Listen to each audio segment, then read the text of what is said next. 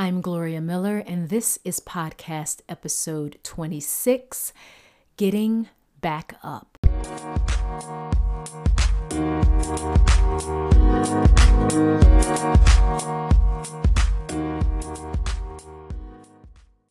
If you've been following my podcast or blog, you know that I am on a journey to find myself at 53 years old. Crazy, right? This journey is proving to be a wild ride, one that involves courage, fear, intimidation, falling down, and then getting back up. I have wanted to quit and just eat cheesy popcorn while watching Netflix. I have wanted to abandon my creative self and just surrender to workaholism. And I have wanted to give free rein to my inner critic. But instead of doing these things, I simply get back on the horse and I keep moving forward. A couple Saturdays ago, I had the privilege of performing an original set with two of the most wonderfully talented ladies I know. Chloe Josephine, who was the headliner, and Amber Tremaine. I was so nervous leading up to show day, and my 35 minute spot felt like an out of body experience. I felt so out of my depth. You see, I suffer from function singer itis. it's like I don't know how to just be myself on stage anymore. At one point during my performance, I was thinking, what do I do with my hands? It's like they had a mind of their own. I finally just let them drop down beside me. Duh.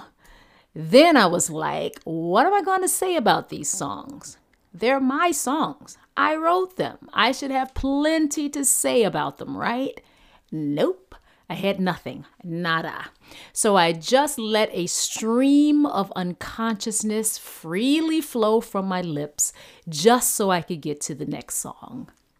But the saddest bit for me, and this is real, I didn't enjoy it.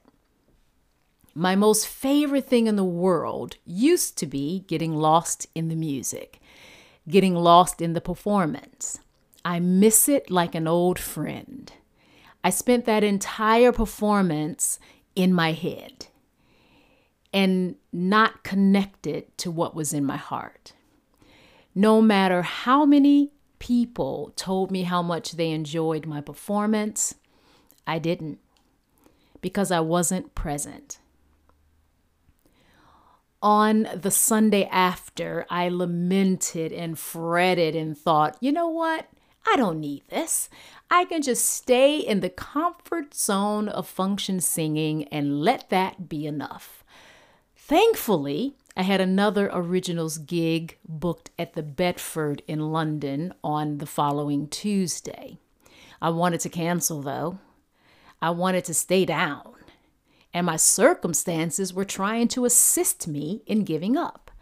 Two of my three musicians were suddenly unavailable for a booking that's been in the diary since last year. That was my chance to bow out. But instead of bowing out, I emailed the booker, explained the situation, and asked if I could do my solo set using backing tracks. They said yes. Now there was no going back. I sang four of my original songs for that Bedford gig, and for the first time in a long time, I did get lost in my own songs. I spoke with elegance and grace between the songs, and more importantly, I spoke from the heart.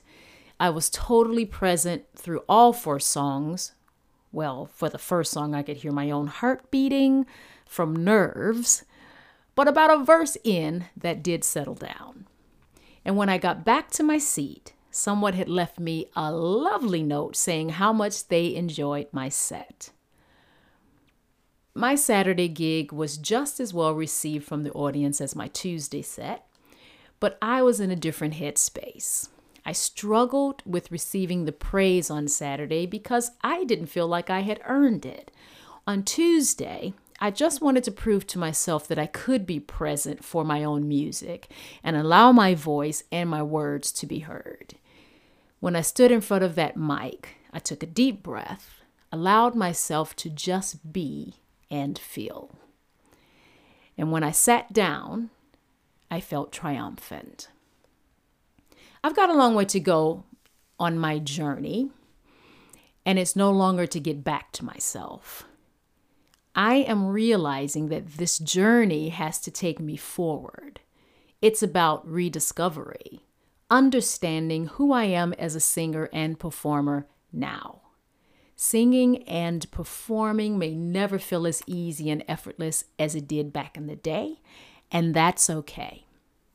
I'm just glad that on Tuesday, I had the strength to get back in the saddle and ride into my destiny. If you'd like to know more about me and my music, go to gloriamiller.co.uk.